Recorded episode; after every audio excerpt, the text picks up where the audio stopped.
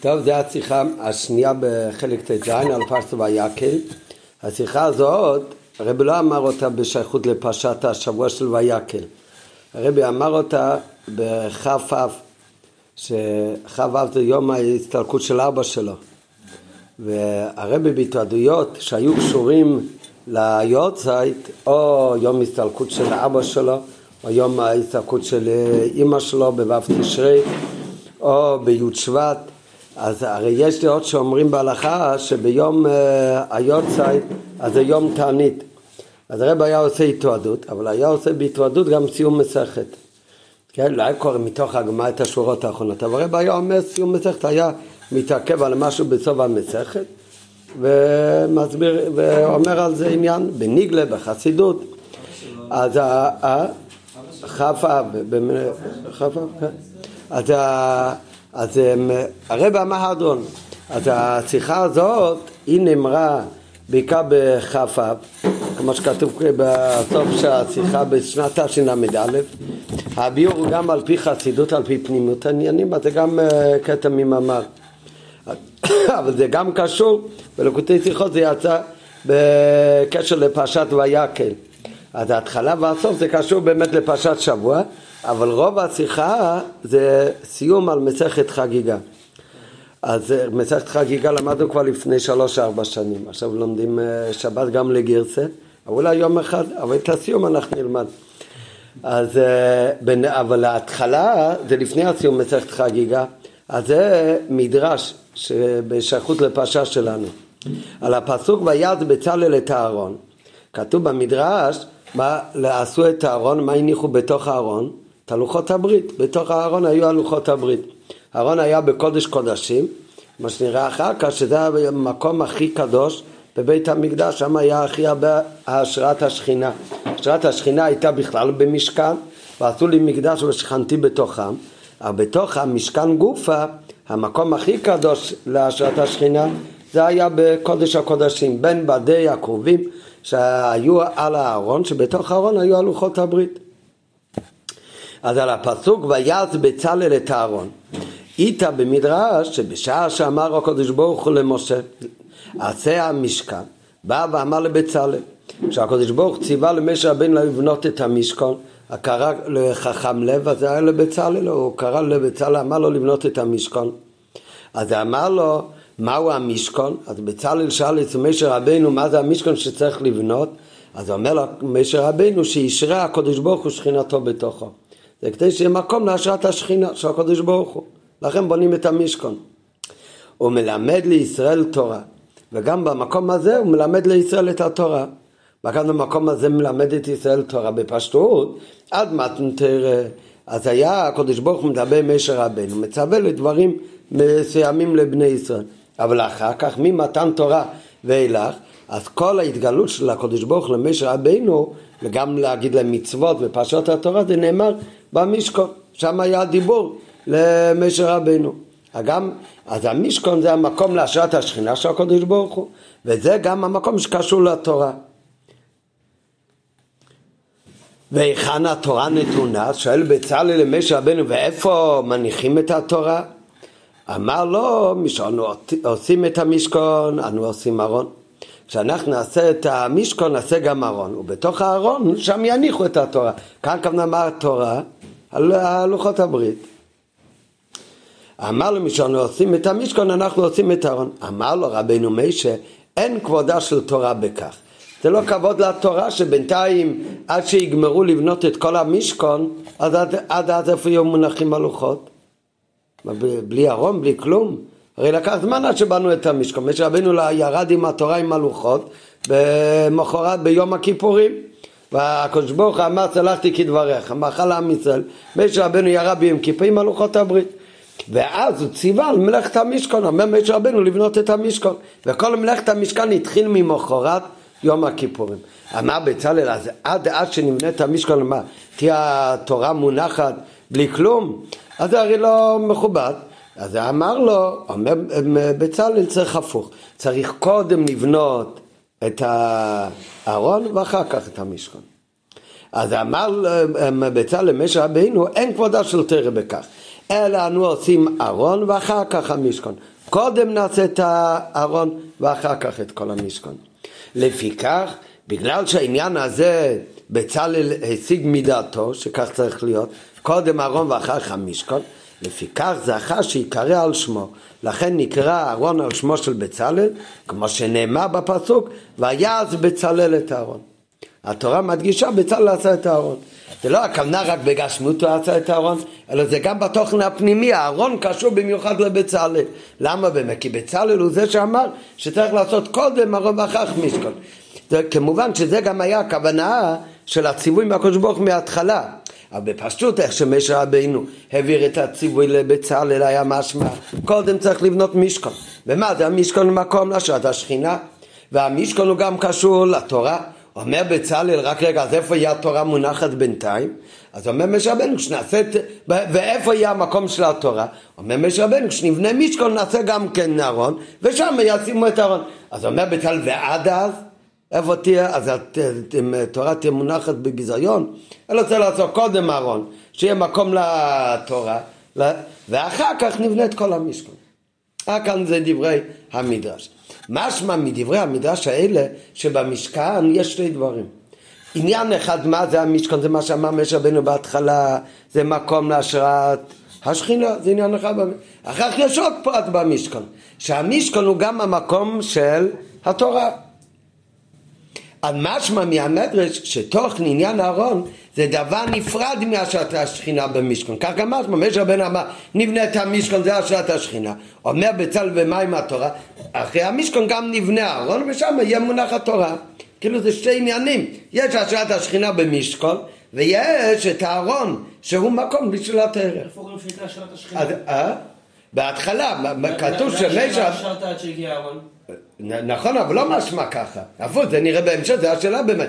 לכאורה עיקר השעת השכינה היה במקום אהרון. אבל זה לא מה שמשמע מהמדרש. הרי איך מתחיל המדרש? שבשעה שאמר הקדוש ברוך הוא למי שתעשה את המשכון, הוא אמר את זה לבצלאל.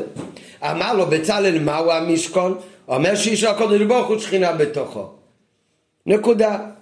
אחר כך אומר לו בצלאל ואיכן התורה נתונה, ואיפה נשים את התורה? זה כאילו עוד עניין. ועל זה הוא אומר נעשה גם ארון. אומר בצלאל צריך להיות הפוך, קודם נעשה ארון ואחר כך את המשקול. לכן ארון נקרא בשם בצלאל. אז אתה מבין יונתן? כן? אז לכן משמע כאן שעניין התורה הוא עניין בפני עצמו. יש עניין במשכן, שזה השראת השכינה, כך יש עוד עניין, פרט שהיה במשכן גם כן, שבארון הייתה נתונה התורה. ואינו מובן, לא, אמ, קודם, וכן משמע לכאורה גם מהמדרש במקום אחר, שכתוב שלאחרי הקמת המשכון אמר הקדוש ברוך הוא תיקנתם אכסניה לעצמי עכשיו תקנו אכסניה לתורה שתהא שרויה אצלי כשבנו את כל המשכון אז אומר מדרש במקום אחר אומר הקדוש ברוך הוא כבר בשבילי כבר עשיתם אכסניה אבל עכשיו תעשו גם אכסניה לתורה שגם התורה תהיה לידי ואז הכניסו את הארון אז הכניסו את הארון לקודש הקודשים. אז גם כאן משמע שיש במשכן הוא שני דברים. הוא אכסניה בשבילי, מקום השראת השכינה, ויש עוד עניין שהמשכן הוא האכסניה גם לתורה. הוא גם אכסניה שהתורה תהיה מונחת לידי. אכסניה לתורה שהיא תשרה אצלי, ולכאורה לא מובן. נכון שמקום התורה הוא בארון, אבל הלא גם עיקר מנוחת השראת השכינה, גם זה בארון ועל ידו. מה זה שתי דברים? נכון בארון גם הייתה לוחות, אבל זה עניין נפרד מהשראת השכינה? איפה היה השראת השכינה? השראת השכינה הייתה במשכון, ובתוך המשכן גופה. איפה היה עיקר השראת השכינה? במקום, השכ... במקום הארון. אז מה יוצא מכאן? הרי המדרש אומר, הקדוש ברוך הוא אומר, תיקנתם אכסניה בשבילי, זה המשכון הכללי, עכשיו תתקנו גם אכסניה לתורה. מה משמע מכאן? שאהרון עיקר עניינו שהוא אכסניה לתורה, לא לשכינה, כי זה כבר היה קודם. לכאורה מה זאת אומרת? אהרון, נכון היה בארון גם כן הלוחות, אבל עיקר עניין של אהרון זה גם שהוא היה השראת השכינה הרי. עיקר השראת השכינה הרי הייתה בארון ועל ידו. וכביאו הרמב"ן שעיקר החפץ במשכון הוא מקום מנוחת השכינה של אהרון. כמו שנראה בהמשך כבר למדנו פעם את ההתחלה של הרמב"ם בהלכות בית הבחירה, אומר הרמב"ם, עיקר העניין של בית הבחירה של בית המקדוש זה להיות בית, מקריבים בו קורבנות ולעלות בו לרגל שלוש פעמים בשנה. כן? ולכן מהו העיקר המקום? המזבח שם מקריבים קורבנות. הרמב"ן, נראה את זה אחר כך באריכות יותר, לאו דווקא שזה מחלוקת. הרמב"ן אומר, מהו המקום העיקרי של המשכן? עיקר עניינו של המשכן, כמו שכתוב בתורה במפורש, ועשו לי מקדש, ושכנתי בתוכן, השראת השכינה. אם השראת השכינה, אומר הרמב"ן, מהו המקום העיקרי אם ככה של המשכון? מקום אהרון, קודש קודשים שם היה עיקר השראת השכינה. כביאו הרמב"ן, עיקר החפץ במשכון הוא מקום מנוחת השכינה שהוא אהרון. היה הרבה חפצים במשכון, המנורה, השולחן, מזבח הפנימי, מזבח החיצוני. אומר הרמב"ן, מהו החפץ העיקרי? החפץ העיקרי זה אהרון. אף על פי שאיתו לא עשו כלום. נכנסו רק פעם בשנה, למה? כי זה המקום שם זה מנוחת השכינה. כל שאר הפרטים במשכון זה היה כדי שיהודי יעבוד את הקודש ברוך הוא במקום הזה. אבל מהו עיקר העניין של המקום? השראת השכינה. אז עיקר העניין, איפה היה השראת השכינה? זה בקודש קודשים, בארון. אומר הרמב"ן שזה עיקר החפץ במשכון. זה מוקם מנוחת השכינה של הארון. אם כן, איך אפשר לחלק ולומר שכללות המשכן, כמו שמשמע בשתי המדרשים שהבאנו בתחילת השיחה, שכללות המשכן זה לצורך השראת השכינה. זה אכסניה לקודש ברוך הוא. הארון הוא מקום התורה, זה אכסניה לתורה. ואיך אפשר בכלל לחלק בזה? הרי גם עיקר האכסניה לשכינה זה גם כן מקום הארון. זה גם היה בארון. אנחנו לא למדנו שהשכינה גם היה שתי דעות, כאילו אחד כפורת ואחד מעל הכרובים. לא, לא אנחנו בסדר, אבל הכל קשור לקודש קודשים. רש"י מביא, אבל זה הכל בקודש קודשים. נכון, אבל הכל זה קשור לקודש קודשים, לארון, גם הכרובים היו הרי על המכסה לארון. ויובן זה בהקדים. על השראת השכינה במשכון, שיקרא מקדוש, בנוגע להשראת השכינה במשכון, והרי המשכון נקרא מקדוש, נצטוו בפסוק ועשו לי מקדוש ושכנתי בצריחום. ומזה שכתוב ושכנתי בצריחום, אף על פי שהיה יותר מתאים, תעשו לי מקדש לשון יחיד ושכנתי בתוכו, מזה שכתוב בתוכם לשון רבים, אז מהשינוי לשון משמע, מזה לומדים שיש כאן עניין נוסף. ושכנתי בצריכם לשון רבים בתוך כל אחד ואחד מישראל. אז רק בדרך כלל אנחנו לומדים בהרבה מקומות, מסבירים עניין של בית המקדש, שעל זה מדובר. אחר כך אומרים, מכיוון שהתורה אמרה, לא כתוב בתוכו אלא בתורה מתוך כל אחד ואחד, אז מאיך שזה היה במשכון או בבית המקדוש, מזה אנחנו גם נבין איך זה אצלנו בעבודת השם. כאן בשיחה אנחנו נלמד בדיוק הפוך.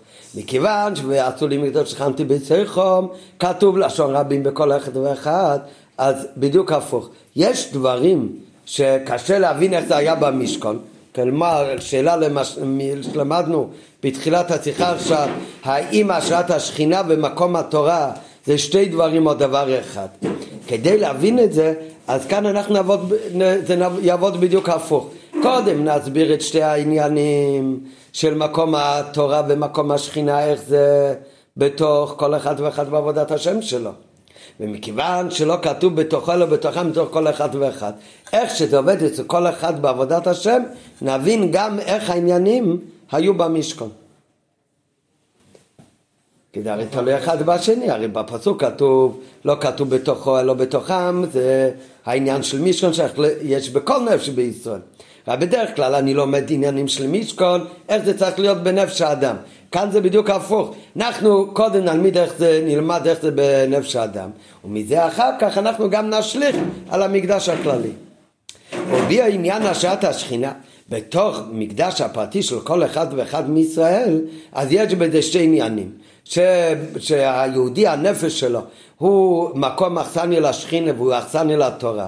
זה שתי עניינים ומזה נבין אחר כך גם איך זה מתבטא במשכון ולפי זה גם נבין כאן שבאמת היה בארון שתי דברים היה במשכון השעת השכינה ובארון היה עוד עניין בהשעת השכינה גופה שזה מקום התורה. השתי פרטים יובן יותר אחרי שנלמד איך זה בעבודת השם. רק איך זה בעבודת השם אז על זה נתחיל עכשיו ללמוד את הסיום על מסכת חגיגה הסיום של מסכת חגיגה, אז המשנה האחרונה בחגיגה, ועל זה מת, מתעכב הגמרא בסוף, אז אומרת הגמרא במסכת חגיגה, הפרק האחרון, מדבר על דינים של טומאה וטהרה. אז בין הדברים שכתוב שם, אז המשנה האחרונה אומרת שכל הכלים שהיו בבית המקדש, היה להם גם שניים, שהיה גם תחליף. למה היה תחליף לכל כלי? שבמקרה שאם זה יקבל טומאה, אז יהיה עוד כלי, לא יצטרכו לחכות עד שמתארים את הכלי. יש אה, שתי דברים שלא היה להם כלים חליפיים. איזה שתי, שתי דברים? המזבחות. המזבח לא היה לו כלי חליפי. למה למזבח לא היה כלי חליפי? אומרת המשנה כי המזבח לא מקבל טומאה. למה הוא לא מקבל טומאה? אה?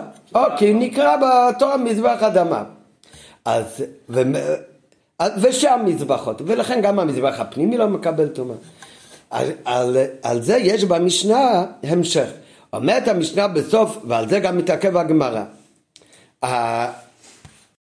הלשון במשנה הוא כל הכלים שהיו במקדש יש להם שניים ושלישים, שאם נטמו הראשונים יביאו שניים תחתיהם. כל הכלים טוענים טבילה, אם הם נטמו, חוץ ממזבח הזהב ומזבח הנחושת, מפני שהן כקרקע. כן, הגמרא דנה, זה שתי המזבחות, אפילו המזבח הפנימי, גם שתי המזבחות הם נחשבים כמו קרקע, דברי רבי אליעזר. חכמים אומרים, מפני שהם מצופים. כן, מה הכוונה מפני שהם מצופים? אז הגמרא אומרת, מה זה מפני שהם מצופים? זה סיבה שזה טהור. לכאורה הרי הפוך, למה? כי ממה היה המזבח העשוי, המזבח הזה? היה מעץ. כלי עץ שלא עשויים להזיז ולקבלה, אז זה בכלל לא מקבל טומאה. לעומת זאת, אם זה נחשב לכלי זהב, אז הוא כן מקבל טומאה.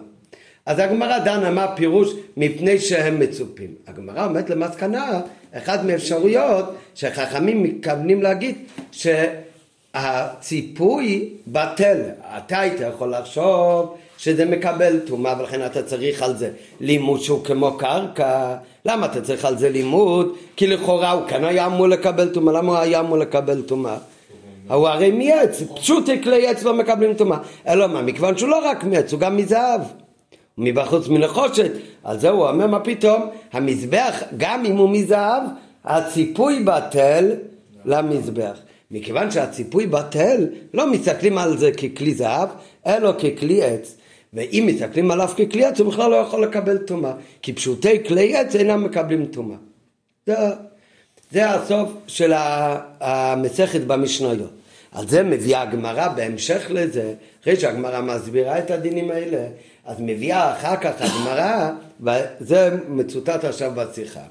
בגמרא בסיום מסכת חגיגה, בהמשך למה שקראנו עכשיו מהמשנה, אז אומרת הגמרא אחרי ההסבר שאומר רבא באו בשם רבי לוזו, תלמידי חכמים אין אור של גיהנום שולטת בהם. תלמידי חכמים, האור של גיהנום לא שולט בהם, לא שורף אותם. איך זה יכול להיות? מדברים על תלמיד חכם שחטא, זה בפשטות. אם תלמיד חכם לא חטא, אין לו מה לחפש בגיהנום. אבל מה, הוא חטא, ולכן גם הוא מגיע לו גיהנום. אבל מה, יש לו רבע שהוא תלמיד חכם. אם הוא תלמיד חכם, גם אם הוא יהיה בגיהנום, האש לא תשלוט בו. למה באמת? אומרת הגמרא זה קל וחומר מצלמנדרה. מה זה צלמנדרה? אז זה, יש על זה כמה פירושים. יש בזה הבדל מה שרש"י אומר אצלנו ובמקומות אחרים. בחגיגה אומר רש"י, מדליקים אש למשך שבע שנים, אחרי שבע שנים יוצא הם, הם, בעל חיים מהאש הזה. כן, אומר רש"י בסוף חגיגה, מה זה הסלמנדרה? זה חיה שנבראת מן האור כשבוערין אש במקום אחד שבע שנים תמיד בלא הפסק יוצא מזה חיה מהאש הזאת. והחיה הזאת נקראת סלמנדרה.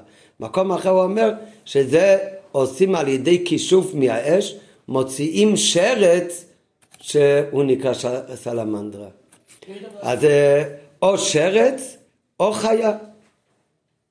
כן? אבל בטוח משהו שיוצא מהאש, או על ידי אה, כישוף, אבל מה שרש"י אומר כאן זה שזה יוצא אחרי שזה דולק שבע שנים, זה עניין טבעי. אז יוצא חיה שנקראת סלמנדרה. מה עושים עם החיה הזאת? החיה הזאת, אם לוקחים את הדם שלה, ואחר כך בן אדם מורח על עצמו, הוא ייכנס לאש, הוא לא יישרף. למה? כי הסלמנדרה הוא נברא מהאש. אז לכן אם לוקחים את הדם שלו ומורחים את זה, אז זה כאילו הגנה מהאש, ואין האש שולט בו. אז על דרך זה, אומר רב אבו בשם רבי אלעזר, אותו דבר זה תמיד חכם.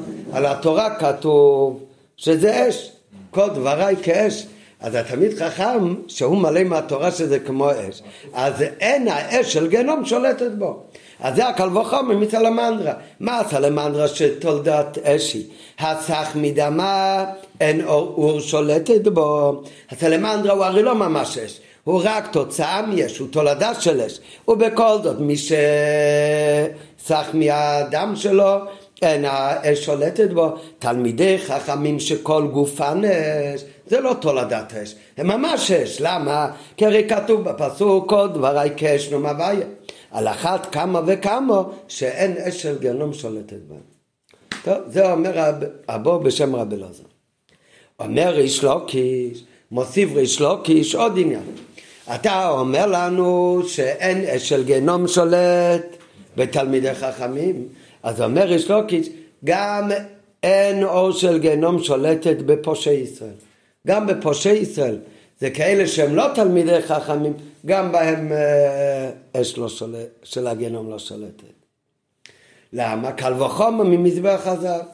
זה קל וחומר ממזבח הזהב. מה מזבח הזהב? ממה היה עשוי מזבח הזהב? ממה הוא עשה? מעץ. כן. הוא היה רק מצופה זהב, ציפוי דק, כעובי של מטבע. זה רק במשכן? במשכן גם בבית המקדש.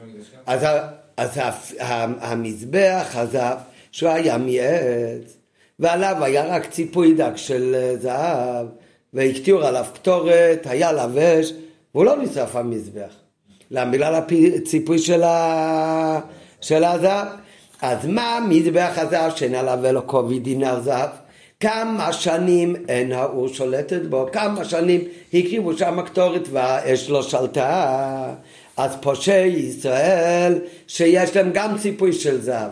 מה זה הזהב? זה המצוות. זה הם מלאים מצוות כרימון. הרי אפילו פושעי ישראל, כאן הכוונה פושעי ישראל זה סך הכל שהם לא תלמידי חכמים. כן? זה נראה בהמשך, זה לא שהם יותר, עם יותר עבירות מהתלמיד חכם שדיברו מקודם, הם שתיהם נמצאים בגיהנום בגלל אותו סיבה, אותם חטאים, אותו כמות חטאים, רק הראשון הוא תלמיד חכם, השני הוא לא תלמיד חכם, קוראים לו פושעי ישראל, הוא עשה את אותם דברים כמו הראשון. הכוונה פושעי ישראל, הכוונה אין לו את ההגנה של התורה. אומר ראשון שגם הוא אש של גנום שולטת בו. למה? זה, קל, זה אי אפשר ללמוד מסלמנדריה, אז את זה לומדים קל וחומר מהמזבח. מה המזבח שלו נשרף? שהיה לו ציפוי דק כדינר, אז על אחת כמה וכמה, כל אחד מישראל, אפילו פושעי ישראל הרי כתוב שהם מלאים מצוות כרימון, דקציב כפלח הרימון רקתך מזה דשו חז"ל, אל תקרא רקתך אלא ריקנים שבך. אז על אחת כמה וכמה, שאם יש לו מלא מצוות, זה מגן עליו שלא ישלוט בו האור של הגיהנום. זה הסיום, זה הסוף של מסכת חגיגה, כמעט הסוף. אבל אז, אז זה, יש את הממרה של רבבו בשם רבי אלעזר, אחר כך מגיע הממרה של ריש לוקש. לכאורה, מה משתי הממרות הקשר לסוף חגיגה, למשנה? מה שאומר יש לוקיש. אז לכאורה בשביל מה צריך כאן את כל מה שאומר רב אבו בשם רב אלעזר? זה הרי לא קשור כאן. ויותר מזה רואים שהגמרא היא מביאה קודם את מה שאומר רב אלעזר ב...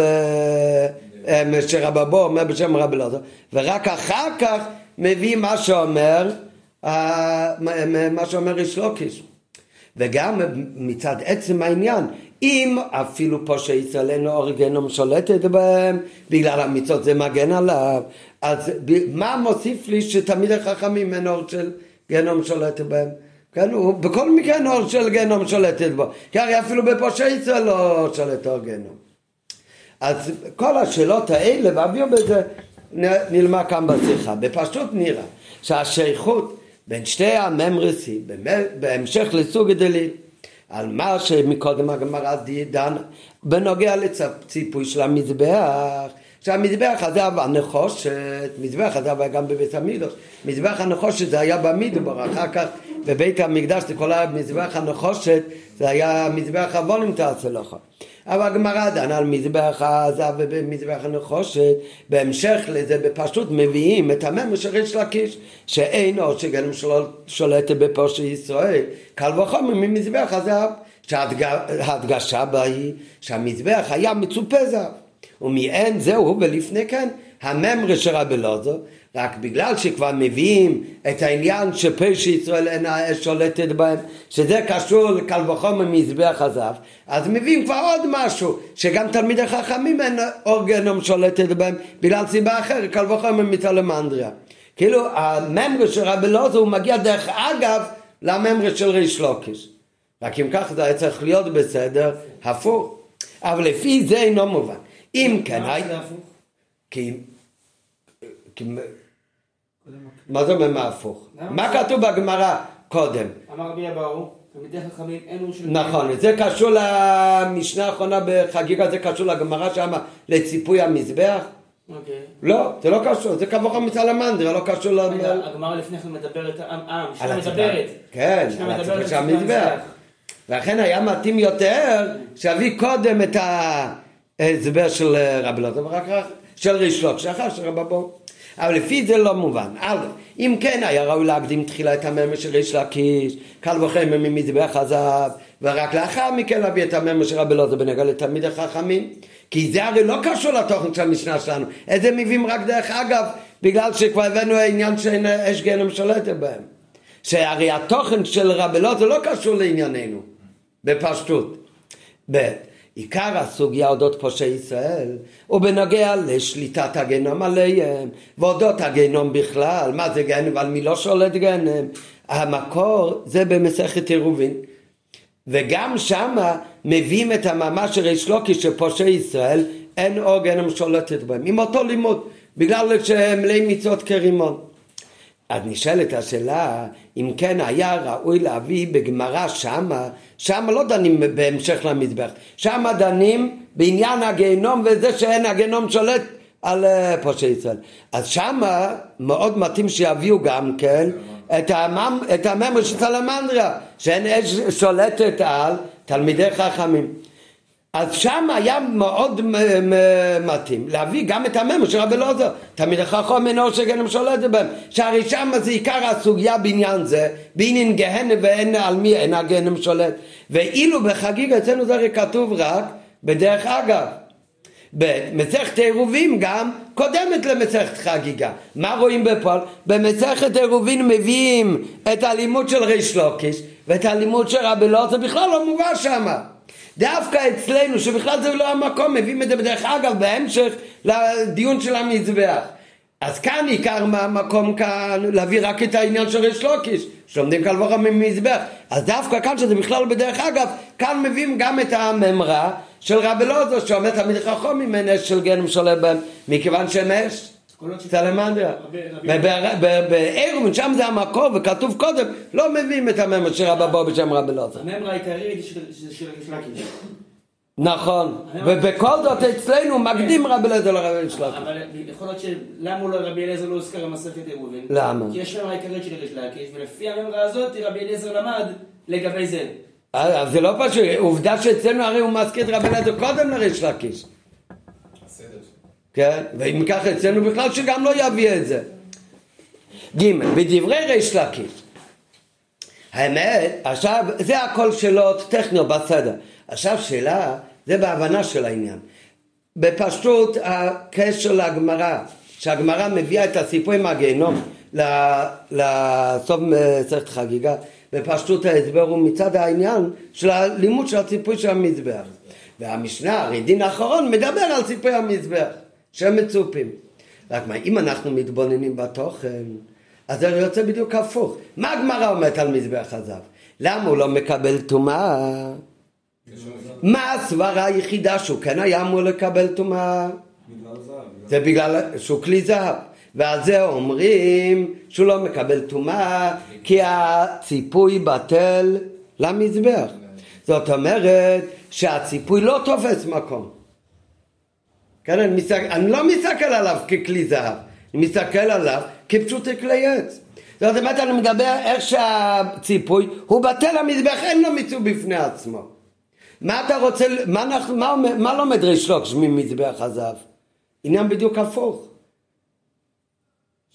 שבזכות הציפוי בכלל נשאר המזבח. המזבח לא נשרף בגלל הציפוי. אז זה על החשיבות של הציפוי זהב. זה הרי בדיוק הפוך ממה שהגמרא שם אומרת. זה לא שאלה, כן, זה, הרי, זה לא שאלה הרי על ריש לוקיש, ריש הוא למד עניין בפני עצמו. השאלה אבל בגמרא בחגיגה, מה ההקשר בין שני הדברים האלה? אם אנחנו מסתכלים בתוכן של שני הדברים, לא רק שאין קשר, זה בדיוק הפוך הרי. אתה יודע שווה שרק כששם מדברים על מזבח הזהב, מה שהוא רוצה ללמוד ומה שלומדים כאן הלכה, בתוכן הם הפוכים הרי. אצלנו לומדים עד כמה שהציפוי זהב הוא לא מציאות בפני עצמו. איך שאין לו חשיבות, הוא כל כולו בטל.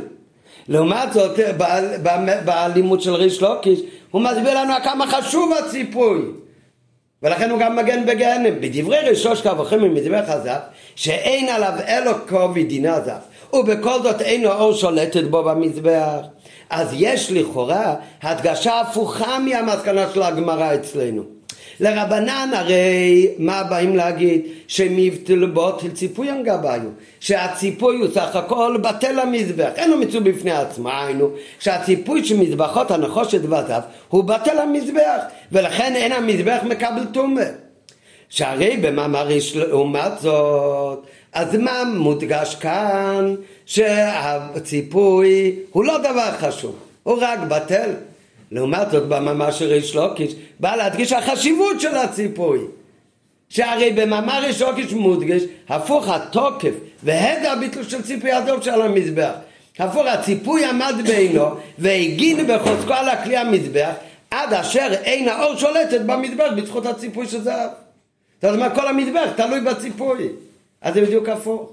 אבל חכמים אמרו שהוא לא מקבל טומאה בגלל שהם מצופים לא, לא, לא, הפוך, זה מה שאמרנו, הגמרא מסבירה, הכוונה, הסיבה היחידה שהיית יכול לחשוב שהוא כן, זה, זה שהוא מצופה זה לא סיבה שהוא מקבל טומאה, שהוא לא מקבל טומאה, ואם הוא לא היה מצפה, הוא כן היה מקבל טומאה, מה זה קשור? גם אם לא מצופה הוא לא מקבל טומאה. אומרת הגמרא שהכוונה זה להגיד שהרי הסיבה היחידה שהיית יכול בכלל לטמא זה רק בגלל הציפוי, בגלל שהוא זר. כי פשוטי כלי עץ אינם מקבלים טומאה. אבל זה על פרטים בהלכות טומאה. אז על זה הוא אומר, היחס למזבח הזהב הוא בכלל לא ככלי זהב.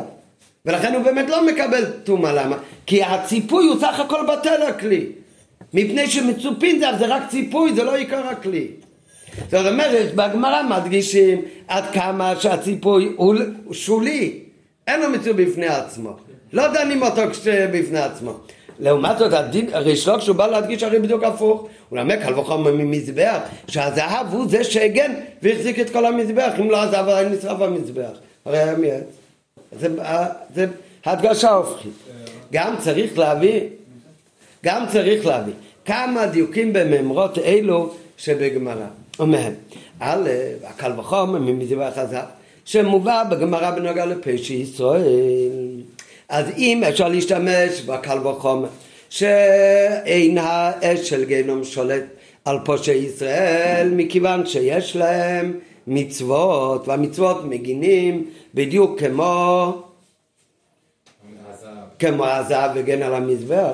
לא, אז למה בתלמיד חכם אתה צריך לחפש הסבר חדש צריך ללמוד את זה מאש וסלמנדרה אותו דבר ממש תגיד על התלמיד חכם שיש לו גם תורה, גם מצוות, וזה מגן עליו. אותו משל ממש מהמזבח. הקל וחומר ממזבח הזה, שהגמרא מביאה בנוגע לפושעי ישראל, יפה כוחו במכל שכן וקל וחומר, גם בנוגע לתלמידי חכמים. שכש, שכמו שזהב מגין על המזבח מפני האש, כך גם התורה של תלמידי חכמים מגינה עליהם מפני אור של גיהנום. בדיוק מה שאתה עושה עם המצוות של הפושעי ישראל, תעשה עם התורה של תלמיד חכם. אפילו אם התלמיד חכם עשו מעשים בלתי רצויים, שבגללם הוא הרי נמצא בגיהנום, סימן שהוא גם עשה דברים לא טובים, ולכן הם רואים להיענש בעוד של גיהנם, אבל בזכות התורה זה מגן עליו. ואם כן לא מובן, לכאורה כל הממרה אודות תלמידי חכמים שלומד על זה רבבו בשם רב אלעזר מביא אה, ממשל מסלמנדרה, מאיזה חיה שיוצאת אחרי שעושים, זה הכל מיותר לחלוטין. זה שתמיד חכם אין לו אור של גיהנום שולטת עליו. קל וחומר ממזבח הזהב. כמו מזבח הזהב, הזהב מגן על המזבח. ככה התורה מגן עליו, מי יש המזבח? לא, לא תיתן לו את התירוץ של מצוות כרימון. לא, התורה מגינה עליו, אותו דבר. אם אותו דבר, שהזהב שאמר על המזבח שלא יישרף, הוא טוב שהמצוות מגינים מהמזבח, את אותו משל תגיד גם כן על התורה, למה נפקא מינה? מה, הזהב הוא יותר דמיון למצוות ומלתורה? למה? לא, אבל האש יותר דמיון של האש. זה נכון, הדוגמה של הקל וחומר של צלמד, אתה לא יכול אולי ללמוד על פושעי ישראל. אוקיי. אבל הקל וחומר שהמזבח שאומרים על פושעי ישראל הוא הרי יפה כוחו גם לעניין תלמיד חכם אז למה בכלל צריך על תלמיד חכם לימוד שונה מהלימוד על פושעי ישראל מה שעובד בפושעי ישראל קל וחומר יבוא גם על תלמיד חכם גם אחרי שובה בגמר הממרי מיוחדת אודות תלמידי חכמים למה אנחנו נזקקים לקו וחומר אחר? והלא אפשר להביא גם כאן הקל וחומר מהמזבח. למה צריך באמת להביא עניין מיוחד? וביותר קשה, סלמנדרה זה בכלל שרץ טמא. או על כל פנים חיה, כן? אמרת מקום שיש, תלוי ברש"י, פעם אומר ככה, פעם אומר ככה, שיוצא שרץ טמא או חיית טמא, אבל בטוח לא יוצא מזה בעל חי טהור. אז אם ככה, מה להשוות, ואם כן, למה לנו ללמוד עניין בנוגע לתלמידי חכמים משרץ? בו בשעה שאפשר ללמוד את הקל וחומר ממזבח הזהב דם חפץ קדוש היה בבית המקדוש. אפילו אם תגיד לי, בסדר, אני, נכון, יש, יש לי על תלמידי חכמים, אני יכול ללמוד גם מכאן, אבל הגמרא הביאה גם את המשל של סלמנדריה, מה אכפת לך? אם יש לך להביא או משל כזה או משל כזה, למה להביא להגנה של התלמיד חכם משל מדבר שקשור לבעל חי טמא, כשיש לך להביא על זה משל ממזבח הקודש? שאפילו לפושעי ישראל הביאו משל ממזבח הקודש. כיוון שהם תלמידי חכמים והם פושעי ישראל נמצאים בגהנם, שתיהם נמצאים בגיהנום מחמת עוונות, ובהערות הרבי מסביר שאין כאן הבדל בכמות העוונות. אין, זה אותם עוונות בפשטות. כך אומרים גם המפרשים. ההבדל הוא רק מהי ההגנה שלהם. אצל תלמידי חכמים יש להם הגנה מהתורה, לעומת זאת לפשע ישראל יש להם רק את ההגנה של מצוות. אבל לשתיהם העבירות זה אותו עבירות בפשטות, ולכן הם נמצאים באותו גהנם. אבל מכיוון ששתיהם יש להם חתם, לכן שתיהם נמצאים בגיהנום, אז את הראשון איך אתה קורא תלמיד חכם? אתה לא קורא לו בעל עבירה, אתה קורא לו תלמיד חכם. אתה מבין לבד מהגמרא שהוא גם עשה עבירות, עובדה שהוא בגיהנום. אבל מה התואר שלו תלמיד חכם? השני, הוא הרי גם יש לו מלא מצוות. אתה לא קורא לו בעל מעשים טובים, אתה לא אומר בעל מעשים טובים, אין אש בעל מצוות, אין אש של גנום שולטת בו, קל וחמר ממזבח עזוב. איך אתה קורא לו? פושע ישראל. ואף על פי שגם הוא יש לו מלא מצוות כרימון, והם הרי אלה שמגינים עליו, שלא ישלוט באור של גנום. אז מה ההבדל מכיוון שגם תמיד החכמים? והם פושעי ישראל גם אלה שרבי לא מדבר עליהם גם אלה שראשון שמדבר עליהם הם שתיהם בעלי עבר אה, נמצאים בגיהנום בגלל העוונות שלהם. אלא מה השור שגנם לא שולטת בהם? למה באמת הגנם לא שולטת בהם בסוג הראשון? בגלל ההגנה של התורה? בסוג השני למה בגלל ההגנה של מצוות? למה הסוג הראשון נקרא בשם תלמיד חכם תלמיד חכם שיש לו עבירות. הסוג השני איך אתה קורא לו? פושע ישראל, רק פושע ישראל שיש לו מצוות. הראשון אתה לא קורא פושע ישראל שיש לו תורה, אתה אומר זה תלמיד חכם עם עבירות. השני אתה לא קורא לו בעל, בעל מייסים טבעים עם העבירות, אתה קורא לו פושע ישראל, רק יש לו מצוות, מה ההבדל ביניהם? טוב, אז עד, עד עוד ד' זה הכל השאלות. בהתחלה שאלות על המדרש, אחר כך השאלות על הסיום של מסכת אה, חגיגה, וכמו שאמרנו בהתחלה שכאן אנחנו נלמד מאיך שזה אצל היהודי, בכל אחד ואיך מישראל, מזה נלמד אחר כך גם ושכנתי בצריכי במשכון. אז מה זה אצל היהודי שני העניינים האלה, שיש כמו תלמידי חכמים שאין האש של גיהנום שולטת בהם, ופושע אצל זה מצד המצוות, ועיקר כל השאלות שלמדנו מקודם. אז הביאו בזה, בהודעה שהקשר והחיבור של איש הישראל עם הקדוש ברוך הוא נעשה על ידי שני עניינים. על ידי מה יהודי קשור לקדוש ברוך הוא, אז באופן כללי זה מתחלק לשתיים, על ידי תורה ומצוות. על ידי לימוד התורה ועל ידי קיום מצוות. ויש, אבל יש חילוק ביניהם. איך יהודי מתחבא עם הקדוש ברוך הוא על ידי לימוד התורה, ואיך יהודי מתחבא עם הקדוש ברוך הוא על ידי קיום המצוות, אף על פי שזה שתי הדרכים, אם זה יהודי קשור לקדוש ברוך הוא, תר ומצוות, תורה ומצוות, אבל בשתי הדברים האלה, שתי קווים האלה יש הבדל ביניהם. כן, כל מי שלמד בתניא גם בהתחלה, אז יודע שיש העניין מיוחד בלימוד התורה, כמו שכתוב ממש בהתחלה בפרק ה', מה העניין מיוחד יובל? או, נכון, זה, הוא מתאחד עם הקדוש ברוך הוא, זה דבר אחד. לעומת זאת על ידי מצווה מה? נכון, זה איבורין דה מלכה, נכון, וכאן אני הולך להסביר את זה קצת באריכות את ההבדל ביניהם. אבל זה, זה באופן כללי, על ידי לימוד התורה יהודי מתאחד עם הקודש ברוך הוא, ועל ידי המצוות יהודי נהיה כלי להשראה של הקודש ברוך הוא. כמו איבורין דה מלכה נראה אחר כך. אז זה גם כן מובא בתניא מהזוהר שהתורה נקראת מזון לנשמה, לעומת זאת המצוות נקראים לבוש הנשמה. מה ההבדל בין מזון ללבוש? המזון, מה שאתה אוכל, הופך להיות חלק ממך. מה שהבן אדם אוכל הופך להיות דם ובשר כבשרו, זה הופך להיות המהות שלו. לכן הרי יש כל כך הקפדה, בכל דבר ביתר מצטרך להקפיד, אבל על מאכולות אסורות כתוב שזה מטמטם את הלב הזה. מה מיוחד מאכלות אסורות משאר איסורים? אומר תראה גם בתניא, מאכל הרי הופך להיות המהות שלך, הופך להיות אדם, אתה הופך להיות המהות שלך. וזה ההבדל בין תורה למצוות, התורה זה מזון לנשמה, המצוות זה כמו לבושים לנשמה. היהודי לומד תורה, הוא מבין את חוכמתו יתברך בשכלו, בד' כשיהודי לומד תורה ומבין את חוכמתו יתברך בשכלו, את חוכמתו של הקדוש ברוך הוא כמובן כמו שהיא צמצמה והתלבשה בעניינים הגשמים של התורה שאנחנו נוכל להבין אבל הרי הוא נעשה מיוחד עם התורה כמו הלשון בתניא ייחוד נפלא שאין ייחוד כמוהו. להיות לאחדים ומיוחדים ממש מכל צד ופינה. הופכים להיות דבר אחד ממש. השכל במה שאתה מבין בשכל הופך להיות אחד ממש. היינו שמציאות האדם הופך להיות המציאות של התורה. מה שאין כן במצוות, כשאתה לומד תורה, השכל שלך, שזה המהות שלך, המהות הכי נעלית שיש בטל, זה השכל. כן? יש למעלה, בכוחות הפנימיים אבל, לא רק של טל, של כולם, שכן, אומר כל הכבוד, זה אצל כולם ככה. בוא אה? בוא ד', כן. זה קצת התחלה.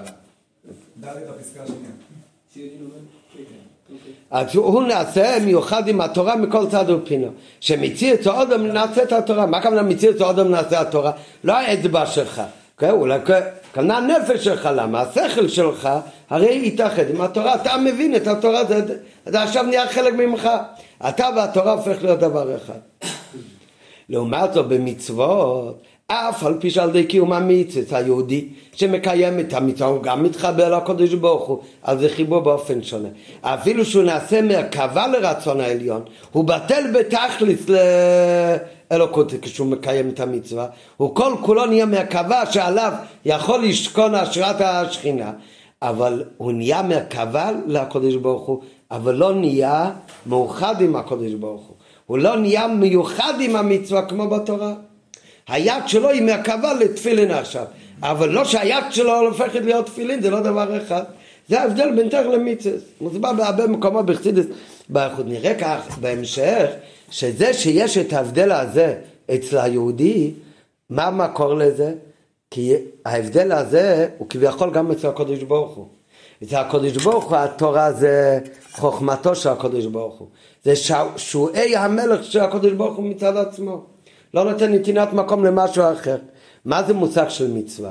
כל המושג של מצווה יש כשיש עוד אחד. שכל, כמו להבדיל אצל בן אדם. אצל בן אדם, כדי שהוא יכול להבין דברים עמוקים, הוא צריך עוד מישהו? לא, מישהו זה רק יבלבל אותו. בשביל זה צריך רק את עצמו. כדי שבן אדם יצווה למישהו לעשות משהו, זה חייב שיש כאן שני אנשים. זאת אומרת, בשכל שלי אני לא נותן נתינת מקום לעוד משהו. כשאני מצווה, המלך מצווה למישהו, כאן הוא נותן נתינת מקום לעוד מישהו, אם לא אין למי לצוות. אותו דבר כביכול יש גם כן, זה הקודש ברוך הוא, הדאגה של התורה, זה מאוחד עם הקודש ברוך הוא, זה שעשועי המלך בעצמותו. הקדוש ברוך הוא עשה חסד והלביש את התורה בדברים גשמים שגם אנחנו יכולים להבין אבל מה זה המהות של התורה? זה מאוחד עם הקדוש ברוך הוא מצוות של הקדוש ברוך הוא זה פיקוד אין דמלכה זה הקדוש ברוך הוא כפי שנותן כבר נתינת מקום לעוד משהו. מזה נראה אחר כך מזה משתלשל שגם אצל היהודי שמקיים את המצוות יש את שני הבדלים שלומד תורה מתאחד עם הקדוש ברוך הוא. לא יכול להיות נפרד ובטל הקדוש ברוך הוא. מצד התורה אין שתי דברים. אז היהודי בלימוד התורה הופך לאחד עם, התור, עם התורה שהוא לומד.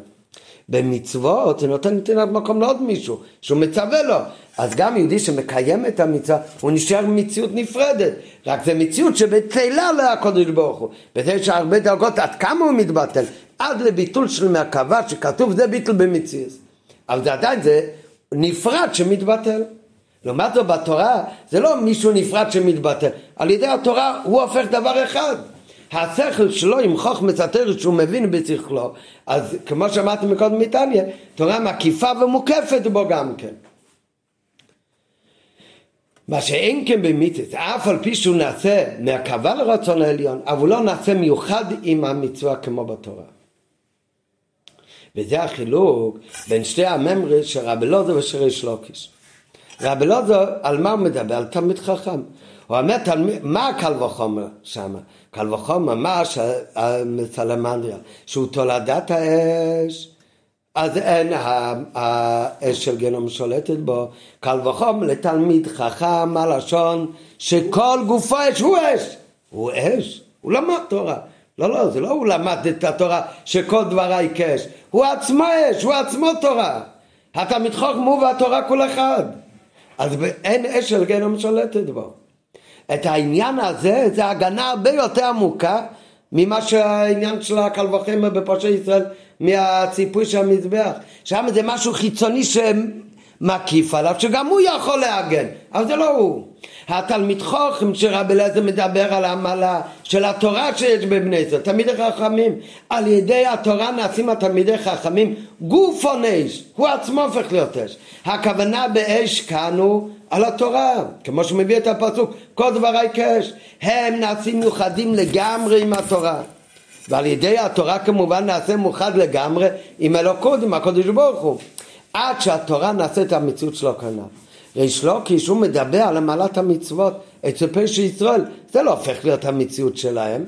זה, על ידי קיום מצוות זה לא הופך דבר אחד איתך, זה משהו מקיף עליך, זה כמו לבוש, זה לא כמו מזון, וגם זה מגן על אור הגיהנום, כמו הציפוי של המזבח. אבל ריש לוקיש מדבר מעלות המצוות, שאפילו אצל פשע ישראל מלא מצווה כרימון אף על פי שעל ידי המצווה לא נעשה ייחוד בין מצווה ליהודים אלו. מכל מקום הרי הם על כל פנים כלים הם מלאים מצוות ומטעם זה גם כן אין אור של גלם שולטת בו. אז עכשיו כמובן יורד לגמרי השאלה מה שאמרנו בהתחלה למה, הרי שאלנו שתי שאלות למה בכלל על תלמיד חכם הוא צריך להביא משהו שונה מפושעי ישראל אותו, תגיד את אותו הסבר, שגם עליו יש הגנה בגלל התורה. למה אתה צריך, לה... תלמד את זה גם מהמזבח.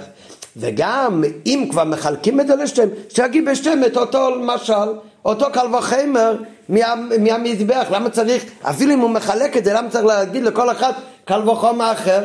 כאן מצד המנדריה של אש וכאן זה. עכשיו זה כבר בכלל לא שאלה, כי באמת ההגנה שאין האש של גיהנום שולט על תלמיד חוכם, זה בכלל אותו הסבר. זה לא, זה, זה לא אותו סוג הגנה כמו שיש במיצס. זה הגנה הרבה יותר עמוקה, למה? כי כאן כל העניין הוא שגופו אש. לכן אין אש של גיהנום שולטת בו. כי הוא עצמו גופו אש של uh, תורה. אצל הפושעי ישראל הם מלאים מצוות כרימון, אבל זה הרי לא המהות שלו. זה? זה לבוש. גם, גם? נכון, כן. כן, כן, מדברים כאן, אמרנו מקודם, הוא מביא גם בהערות. זה אומר שהם מקיימים לא, מצוות? או כן, כן, כן, רק יש להם גם עבירות. למה אני מקיים פושעי ישראל? אה? מכיוון שיש להם עבירות, נראה עוד רגע, נראה בהמשך. לפי זה, אם רן כבר שאל אז אני כבר אגיד עכשיו, לפי זה גם אחד מהשאלות ששאלנו שאלנו מקודם, הרי שהם עשו עבירות, לכן שהם נמצאים בגיהנום, רק מה, הוא יש לו הגנה מהתורה, השני יש לו הגנה מהמצוות, אז למה הוא, אתה קורא לו תלמיד חכם, רק יש לו עבירות, לשני אתה קורא פושע ישראל, רק יש לו מצוות, לפי מה שאמרנו עכשיו זה מאוד מובן, מה המהות של בן? בן אדם תלמיד חכם, על ידי התורה, תורה מתאחדת בו. אז הוא הופך להיות תורה. מהי ההגדרה שלו? ההגדרה שלו זה שהוא תלמיד חכם, רק מה? הוא עשה גם עוונות, לכן הוא בגיהנם. אבל המהות שלו הוא הרי יש. לכן הוא נראה את הפושע ישראל, נכון הוא עשה גם מלא מצוות. המצוות זה לא המהות שלו, המצוות זה מקיף עליו. המצוות זה הלבוש עליו, זה מגן עליו, זה לא הוא. זה לא, הוא לא יתאחד עם זה. ולכן כאן קוראים לו פושעי ישראל. וזהו גם הדיוק שהפושעי ישראל הם מלאים מצוות כרימון. מה הכוונה מלאים כמו רימון? הכוונה כמו רימון שיש לו קליפה אבל בפנים כל כולו מלא מלא גרעינים. הגרעינים האלה זה המצוות. נכון זה מלא בגרעינים אבל לא זה הרימון, יש את הרימון, את הפרי, את השכבה החיצונית. בתוכו יש או גרגירים. גרגירים וה... זה שתי דברים, זה לא דבר אחד. לא- לעומת זאת התורה זה דבר אחד, הבן אדם הופך להיות דבר אחד עם התורה. והמצוות זה כמו רימון. אף על פי שהרימון הוא מלא גרעינים, אבל הגרעינים שבו הם מציאות נפרדת, זה דבר בפני עצמו. יש את השכבה החיצונית של הרימון, אחר כך יש בתוכו גרעינים וכל גרעין הוא דבר בפני עצמו. על דרך זה פושעי ישראל. אף על פי שמקיימים מצוות מכל מקום, זה לא שגופן מצוות, יש אותם, גופן זה לא מצוות, מצוות זה לא מתאחד איתך. אתה זה המציאות שלך, בתוכך יכול להיות מלא מצוות.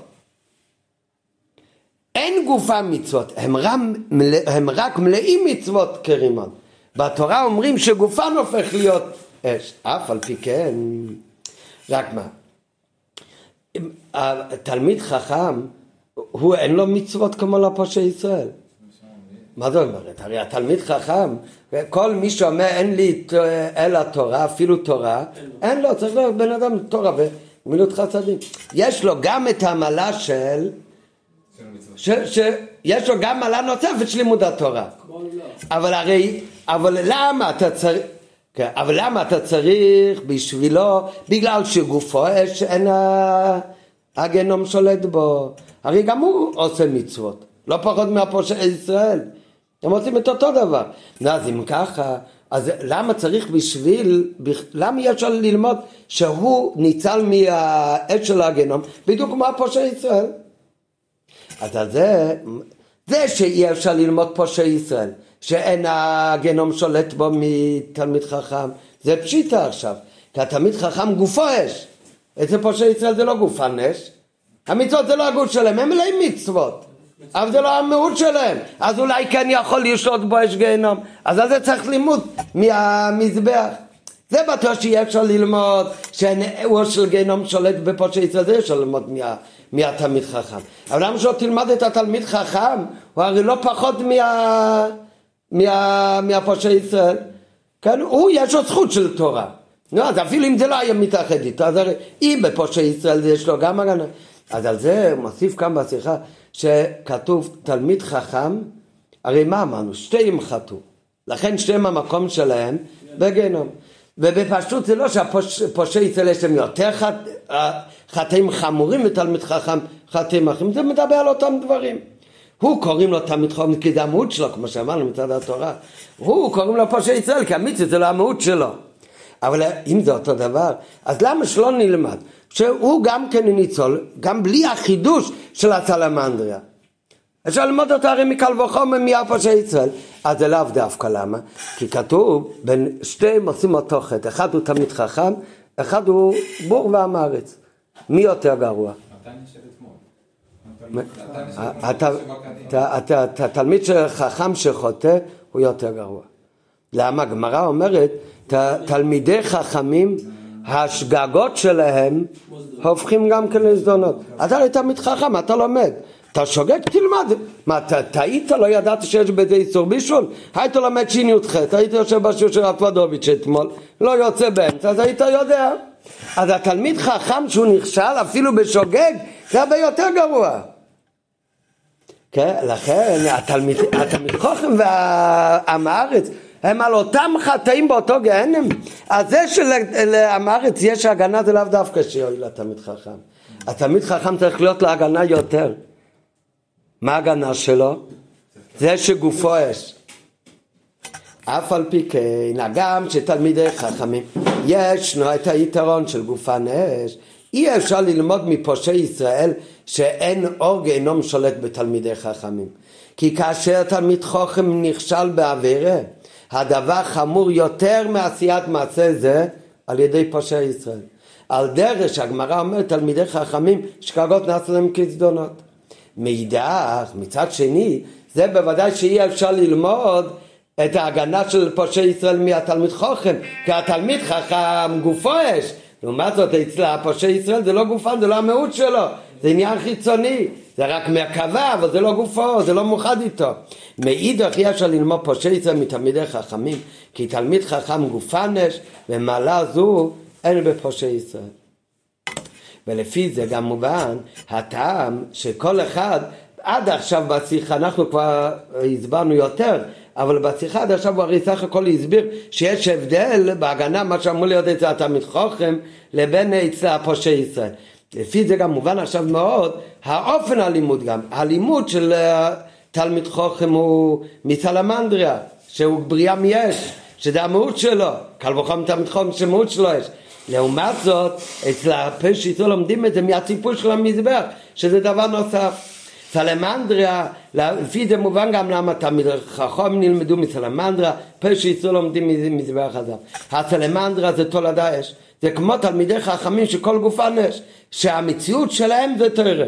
כמו הסלמנדריה, מה המהות שלו? הוא נברא מהאש. כן? למה אין לו כולם סלמנדרה שימרוך על עצמו שלא יישרף מאש? כי אתה בשביל זה להדליק אש שבע שנים. כן? אז, אז, אז כל גופי, הסלמנדרה זה תולדת האש, בדוגמת תלמידי חכמן, כל גופן אש, מציאותם מתורה. וקל וחומר זה ברא בלזה גם לבאר, הרי הנידון כאן תלמידי חכם שגופן אש. ואם כן, וזה מסביר עוד משהו, אם גופו אש הוא תלמיד חוכם, איך ייתכן באמת שיש אצלו עניין של חטא? מאידך, מצד שני, אם יש לו חטאים, ובגלל החטאים האלה הוא כן נכנס לגיהנם, אז איך האור של גיהנום אין שולטת בהם? והם נשארים עדיין במצב של גוש יש. על זה הוא מביא קו וחומר מסלמנדרי שהיא תולדת אש. הגמרא אומרת, איך הטבילה בדרך כלל? דבר שנטמע רוב הטומאה, איך מתארים אותם? על ידי שטובלים, במה טובלים? טובלים במקווה. הלשון בגמרא אבל איכא טבילותא בנורי. איכא המהות של טבילה לומדים בעצם זה מאש. היינו שעיקר המתר מטומאה הוא אש, עוד יותר ממים. לכאורה, מאחר, זה, זה להלכות טומאה וטהרה בפשטס, זה לא עובד. נטמע כלי, אתה תעביר אותו באש, הוא לא נהיה טהור. עד אה? לא, מה פתאום? מתכת. כלי מתכת, כלי... לא, לא, לא. כלי, שלא יהיה... הכלי מתכת שבעלה איסור, אפשר להכשיר אותו באש. הוא נטמע, היה באוהל עם מת, כדי לטהר אותו צריך להכניס אותו למים, למקווה. הטבילה שלו במים, לא באש. וגם אם זה טומאת צריך גם לעזות עליו מימי החטאת. כנראה אחר כך מה זה עיקר טבילותא בנורא. זה כאן מה שנוגע זה בעניין הפנימי. אבל עיקר טבילותא בנורא, זה טבילה באש, שעיקר המתאר מטומאה זה שעוד יותר ממים. לכאורה, מאחר שהאש מתארת מטומאה, היינו האש מצירה את הטומאה. הרי כל שכן שמאש לא יכולה להתהוות, טומאה לא יכול להיות טומאה מאש. וכאן, מה יוצא אחרי שבע שנים מהאש? הסלמנדרה. מה זה סלמנדרה? זה דבר טמא. שרץ טמא, חיה טמאה, בטוח לא דבר טהור. ואף על פי כן, רואים אנחנו שמהאש נעשה סלמנדרה ששרץ טמא על כל פנים חיה. מאידך גיסא, ויחד עם זה, מי שסח מהדם שלה, אין האור שולטת בו. אז מזה אפשר להבין על דרך זה, כמו שמצד אחד האש הוא המתאר הכי גדול. בכל זאת, יש אופציה שיוצא ממנו גם משהו טמא. אבל גם אחרי שיוצא ממנו משהו טמא, מה המהות הפנימית שלו? נשאר אש. נשאר מות המתאר. ולכן באמת, זה בגלל שמותו בפנימות נשאר אש. לכן, בגשמיות, מי שימרח מאדם שהסלמנדר על הגוף שלו, הוא לא יישרף מהאש. אז על דרך זה, זה מה שהגמרא באה לרמז, אותו דבר. התלמיד חכם, המהות שלו הוא אש, הוא תורה.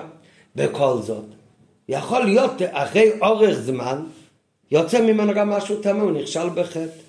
איך זה יכול להיות? כי הנשמה שלו מתאחדת בלימוד התורה עם הקודש ברוך הוא. אבל בגלל שידיו התלבשה בגוף ונפשה באמיס, אז יכול להיות שתי הופכים, שמצד אחד הוא לומד תורה, אבל עדיין מצד ירידת הגוף ונפש באמיס שלו, הנשמה בתוך הגוף ונפש באמיס, גם עם הלימוד תורה שלו יכול להיות שהוא נכשל. וזה מה שבאים להגיד, אפילו כשהוא נכשל, אפילו כשהוא נכשל, זה לא המהות שלו, זה, זה, זה, זה החיצוניות שלו. מה המהות הפנימי שלו גם אז נשאר? זה האש זה תורה. כי התורה מתאחדת איתו. במצוות זה לא ככה. במצוות זה לא המהות הפנימית שלו. על זה לימוד התורה שלו, מזה מובן. הלך אז כמה וכמה תלמידי חכמים, שכל גופם אש, שאף על פי שייתכן מציאות שהם נכשלים בחטא. בדיוק כמו שיש כזה מציאות שמהאש יוצא שרץ טמא או חיה טמאה. אז גם התלמיד חכם יכול להיות שנכשל בחטא. למה באמת? כן, אז מה זה, במשל ככה זה עובד בשלמה נפק מן אלם, אבל איך זה באמת עובד ככה אצל היהודי, עם כל כולו קדושה וטהרה, והוא מאוחד עם האלוקות על ידי תורה, איך באמת הוא נכשל בחטא? אז איך זה באמת? כי נשמתם נמצאת בגוף בשר ודם, ובעולם הזה שראשונים גברים ב... אבל זה החידוש, שגם אחרי שהוא נכשל, מה הוא נשאר במהות שלו? גם אז נשאר עדיין במצב של כל גוף הנש. ולכן אין אור של גהנם שולטת בו. המות שלו זה לא גהנם, זה לא החטאים, המות שלו זה אש. מה שאין כן לגבי פשע ישראל זה לא ככה. פשע ישראל הם מלאי מצוות באמת. אבל הם מלאי מצוות, זה לא הם. זה לא שהם מצוות. הם מלאים מצוות, זה דבר נפרד, זה לא הם, זה לא הופך המהות שלהם. לכן לא קוראים להם uh, צדיקים. כמו לתלמיד חכם קוראים לו תלמיד חכם אפילו שהוא חטא. כי בתלמיד חכם זה המהות שלו, התכף זה הופך להיות המהות שלו. לעומת זאת כאן זה לא הופך להיות המהות שלו. ולכן כאן אין את המשל של האש ושל הסלמנדרה. מה כאן המשל? כאן המשל זה המזבח. שהציפוי שלו זה דבר נפרד. יש את המזבח ויש את הציפוי שלו. ובגלל הציפוי אבל, הציפוי הוא גרם שלא יצטרף. אותו דבר גם כן בפשע ישראל, שהם מלאי מצוות, על זה ממין קל וחם ממזבח הזהב שהוא מצופה זהב. על ידי מצוות יהודי נעשה מצופה בלבד מזהב. הוא נהיה מצופה במצוות, זה לא המהות שלו, זה לא כל גוף יש. הוא נהיה מצופה בזהב, שהוא נעשה מוקיף, הוא נהיה מוקף במצווה. ולכן המצווה מגינה עליו. אבל הוא לא נעשה מיוחד עם המצווה כמו בלימוד התורה. ולכן התלמיד חכם מתאים דווקא המשל הראשון, ועל הפושע ישראל מתאים דווקא המשל השני של המזבח. על פי זה מובן, הטעם שהסוג הראשון נקרא תלמידי חכמים, והסוג השני נקרא פשע ישראל, מאחר שתלמידי חכמים גופן אש, אי אפשר לקרוא להם פשע ישראל, לכן הם גם חטאו. כמו שאמרנו מקודם, המאזן בחטאים הם שם אותו דבר. ההבדל ביניהם זה בהגנה, שאצלו יש תרא ואצלם יש רק מצוות. אם ככה, עכשיו זה מובן. נכון, המאזן מצד כמות העבירות, הם יכולים להיות באותו מצב. הראשון לא קוראים לו פושע ישראל ויש לו תורה שמגינה, אלא קוראים לו תלמיד חכם, כי התורה אומר אל תראה הרי מתאחד עם הבן אדם. ולכן זה הופך להיות דבר אחד. אז המהות שלו זה תלמיד חוכם. רק הוא בגהנם כי יש לו גם חטאים. זה העניין חיצוני. אצל פושע ישראל לא, זה לא ככה. אצל הפשע ישראל הרי המצוות זה לא, זה לא הוא. זה רק מקיף אותם. הם נהיו מקבה למצוות, אבל זה לא המהות שלהם, ולכן הם נקראים פשע ישראל. רק יש לו ציפוי למזבח. לא נכון, לא נכון. לא, אבל מה, כן. בתוכן זה שונה לגמרי. אבל אני אומר תוצאה. אבל למשל, בסדר, נו אז מה? הרי השאלה היה, למה הגמרא בכלל מחלקת את זה? שיגיד את המשל למזבח על שתיהם. כן, זה- אז על זה אומרים זה הסבר שונה לגמרי. זה, הרי מה זאת אומרת נשרף ולא נשרף? הרי גהנם זה הכל לא בגשמיות, זה, זה עניינים רוחניים, לא, לא יודע בדיוק איך זה עובד. אבל, אבל זה, הדברים עובדים כמו שכתוב כאן, רק אה, זה, יש גהנם של אש, גהנם של שלג, לא כמו, יש ממש האדמו"ר זקן, אולי סיפרתי לכם, במאמורי האדמו"ר זקן הקצרים, שיש שם מאמר קצר, יש חסידים שאומרים שצריך לעבוד את השם, ולחשוב רק על הקודש ברוך הוא. שכר ועונש, מה, הוא לא מפחד משכר ועונש, הוא לא מפחד מגיהנום, לא בגלל זה הוא לא עושה עבירות, רק בגלל הקודש ברוך הוא. אותו דבר, מה, שכר גן עדן? מה, הוא לא- שכר לא מדבר אליו. כך באמת כתוב לחסידי, צריך לעבוד על הקודש ברוך הוא, כי זה רוצנה עליין, לא בשביל... אז, אז יש מהמאמרים הקצרים אומר דרך כך, מי שאומר שהוא לא מפחד בגהנם כי הוא למעלה מזה, זה השאלה ממה הוא כן מפחד. כל זמן שיש לו ירא, פן יחסה לחמי, הכוונה, הוא מפחד מאיפה יהיה לו פרנסה, אז מי שיש לו כזה יראה, אז זה לא גדלות שהוא אומר שאין לו יראה סוינש. אשאיר לו גם יראת העונש. אותו דבר, מי ששכר בעניון האילם הזה, אכפת לו כל תענוגי העולם הזה, אז זה לא חוכמה שהוא אומר שגן עדן לא מדבר אליו. כן, גן עדן לא מדבר אליך, רק הצ'יפס מדבר אליך. נו, זה לא חוכמה. זה אחרי שלא מדבר אליו כל עניון העולם הזה, אז מתחיל האביידה שגן עדן לא מדבר אליו, אלא רק בשביל אה, רצונו של הקודש ברוך הוא. כן, אז נכון, הרב זה, הרבה פעמים אנחנו לומדים שגם מי שלא בדרגה גבוהה, אז צריך להיות נרגש אצלו בעבודת השם, אני לא רוצה לו, רק אותך לבד, רק למעלות רצון העליון.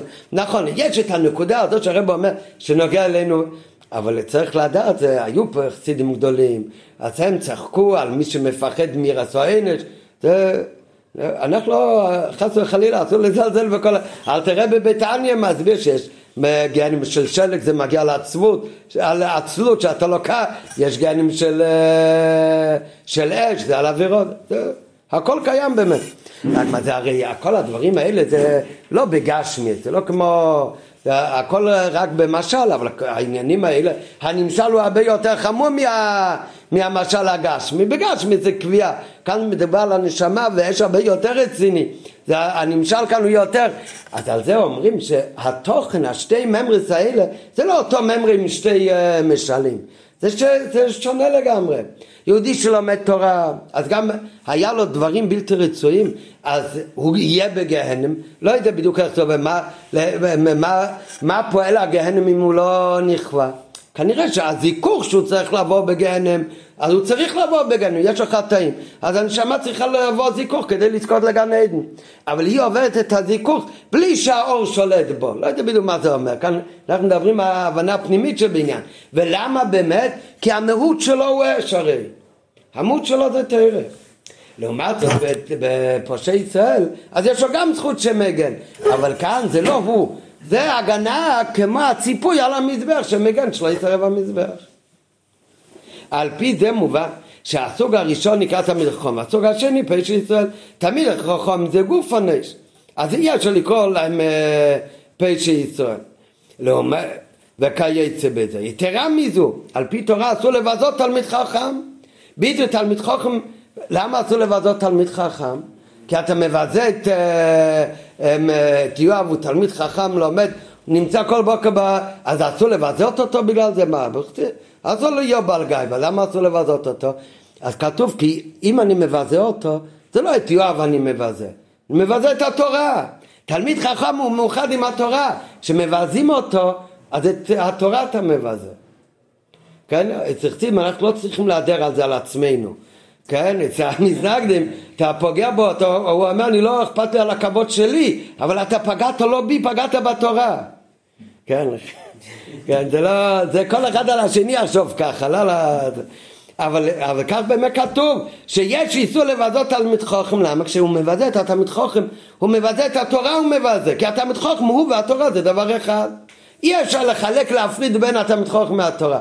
כמו שאומרת הגמרא, אפילו תלמיד חכם שצרח, הכוונה הוא עשה משהו לא בסדר, צריך להלקוט אותו. את זה עושים לא בפרהסיה, עושים את זה בחדרי חדרים, תלמיד חכם שצרח, אין מבזין אותו בפרהסיה.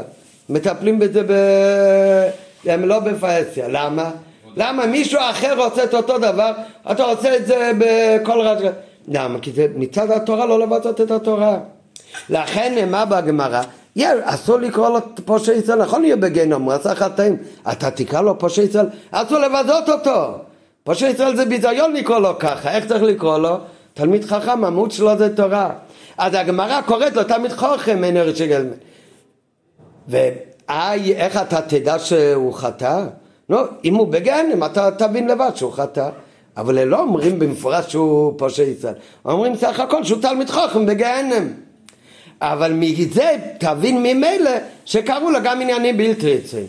לעומת זאת, אנשים פשוטים שלא תלמידי חכמים וחטאו, אותו אתה בהחלט יכול לקרוא פושע ישראל, אדרבה, הביזיון בזה שקוראים לו פושע ישראל, זה יהיה חלק מהתיקון שלו. אה? לעומת זאת אנשים פשוטים, אף על פי שהם מלאים מצוות כרימון, אתה מבזה אותם, אתה לא מבזה את המצוות, המצוות זה לא הם, זה לא הופך להיות המהות שלהם.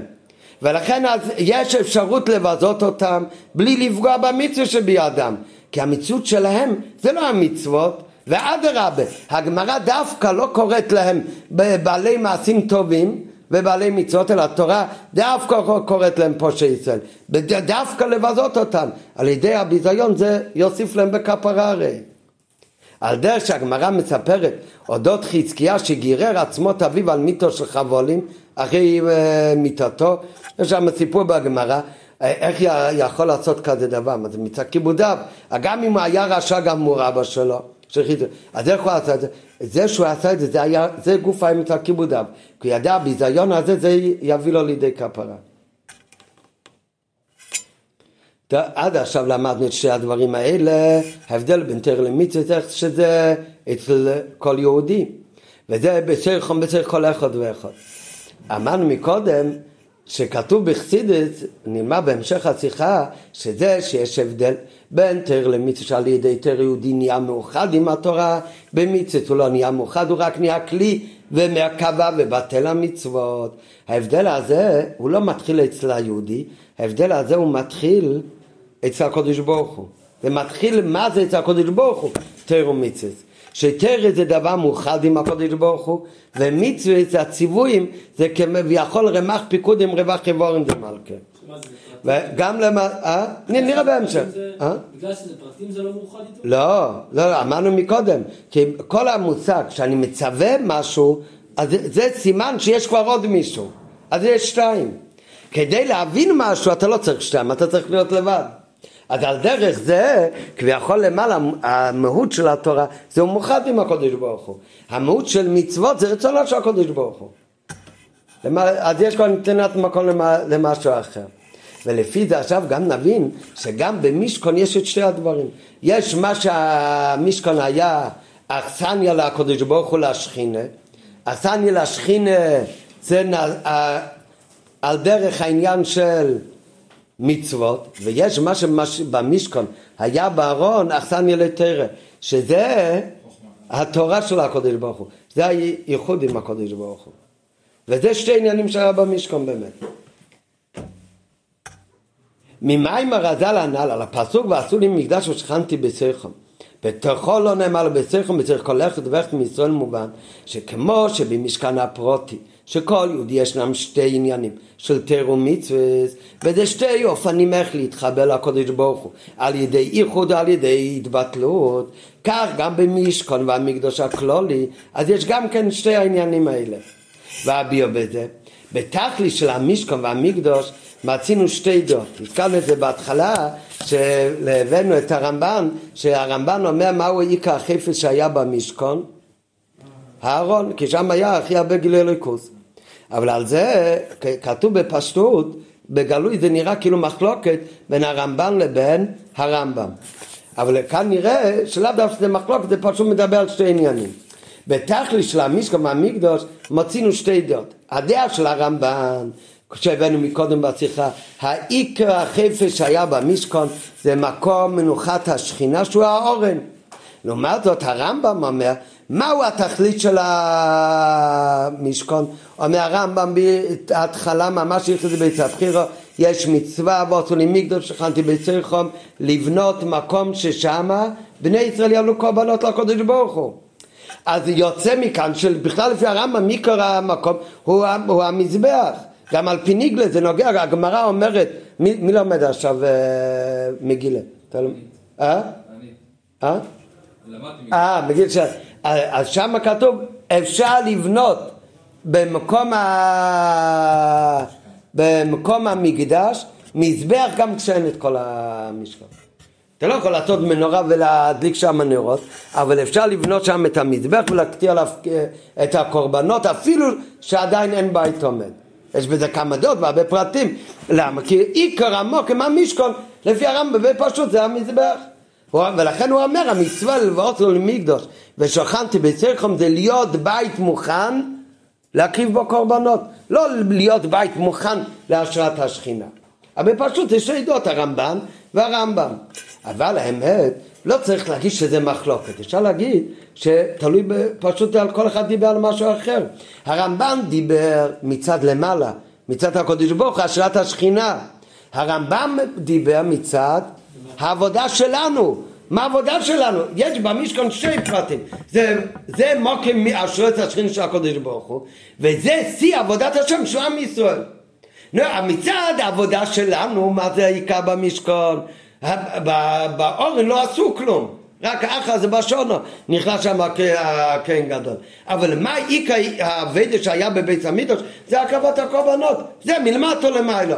כשמדברים מלמעלה למטה, עניין של השראת השכינה, עיקר היה בקדוש הקודשים, במוקים אורן. ויש להם שבעצם העניין זה לא מחלוקת בין הרמב"ן, הרמב"ן לרמב"ן, אלא מרו מחודם, מרו מחודם ולא יפליגה. כל אחד אמר נקודה אחרת, והם לא חולקים. למה? ושכנתי בצריכים שבמשכון, כולל שתי עניינים. א', שבמשכון יהיה אלוקות בגילוי, באופן פנימי, זה באופן של ייחוד. דרך וזה איפה היה הכי הרבה. גילוי אלוהיקוס באופן שייכות שאין נתינת מקום למשהו אחר, וקודש קודשים. וקודש קודשים גופה בארון. איפה ראו את זה בגלוי? במוקים אורן אין מן המידו. שזה נושא ההופכים, שמצד אחד הארון היה לו מידה מסוימת, מצד שני מדדו מקיר אחד של הקודש קודשים עד לארון, ומצד השני עד לארון אז כאילו לא נחסר כלום, היה כל המידה. אז הוא למה איך זה? למה דווקא? הפוך. הוא נותן מקום כי הוא תופס מקום, כי מדדו את האורן על הרצפה, הוא תפס, עמוסיים וחצי. כן, מצד שני, מדדו מקיר אחד עד לארון, היה חמש אמות. מצד השני עד לארון גם חמש אמות. אחרי אתה מדדת את כל הקיר, כמה היה? עשר אמות. אז מצד אחד אהרון היה, וזה מוקם האורן אין מן המידו. אז כתוב שזה, העניין הזה זה נמנע נמנעות. אז זה דבר שמקום ולא מקום בבת אחד. אז נמנע נמנוע, זה גילוי העצמו של הקודש ברוך הוא, זה לא מסביר כאן כל כך באריכות, אבל זו הנקודה, שם היה הכי הרבה גילוי אלוקות. אז אם ככה, אז איפה היה ההתאחדות, איפה הייחוד של הקודש ברוך הוא יתגלה? זה בקדוש הקודשים. אחר כך יש השכינה תהיה בתחתינים, שיהיה השראת השכינה בתחתינים על ידי מה זה נעשה? דווקא על ידי העבודה של זיכוך של הדברים הגשמים.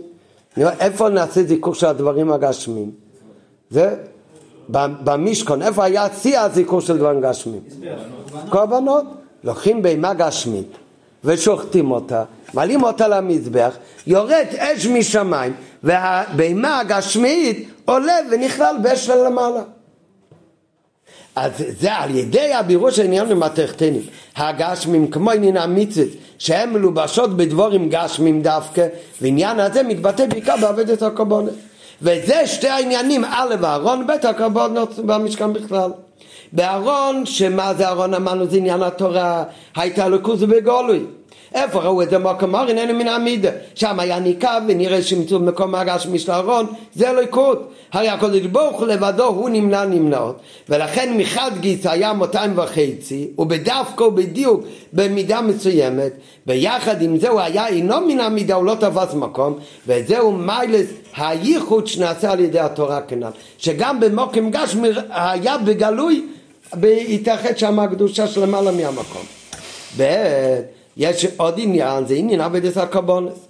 וזה לא רק בקורבנס, בקורבנס זה הכי בולט, אבל זה כלול עניין המשכון, שלוקחים 13 או 15 דברים גשמים, זוב, כסף, נחשת, אבני שוים, אבני מילואים, את כל הדברים שכתוב שלוקחים לבני את המשכון בתחילת סטרומו, ומהם עושים מקדוש להשם.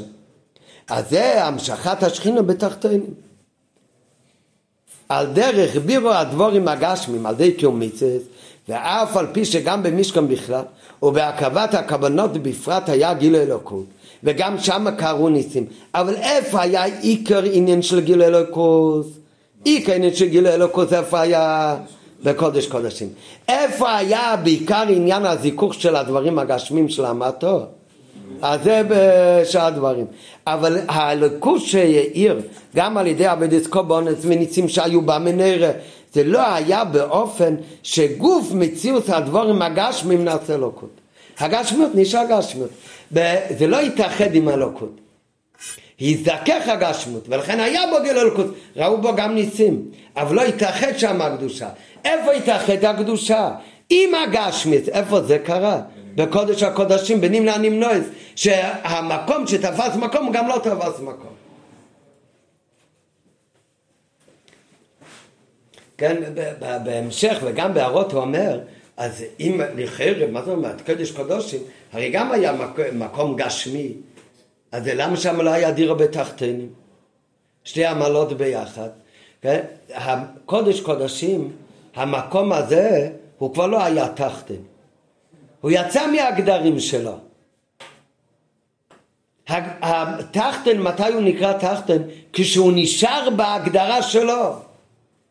ברגע שאומרים שמקום ארון אינו מן המידה, למדנו על זה פעם, שיש איפה כתוב בחסידס לפעמים מראה בלקוטי שיחות, איפה יותר יש עניין של דירה בתחתינים, בתפילין או ב...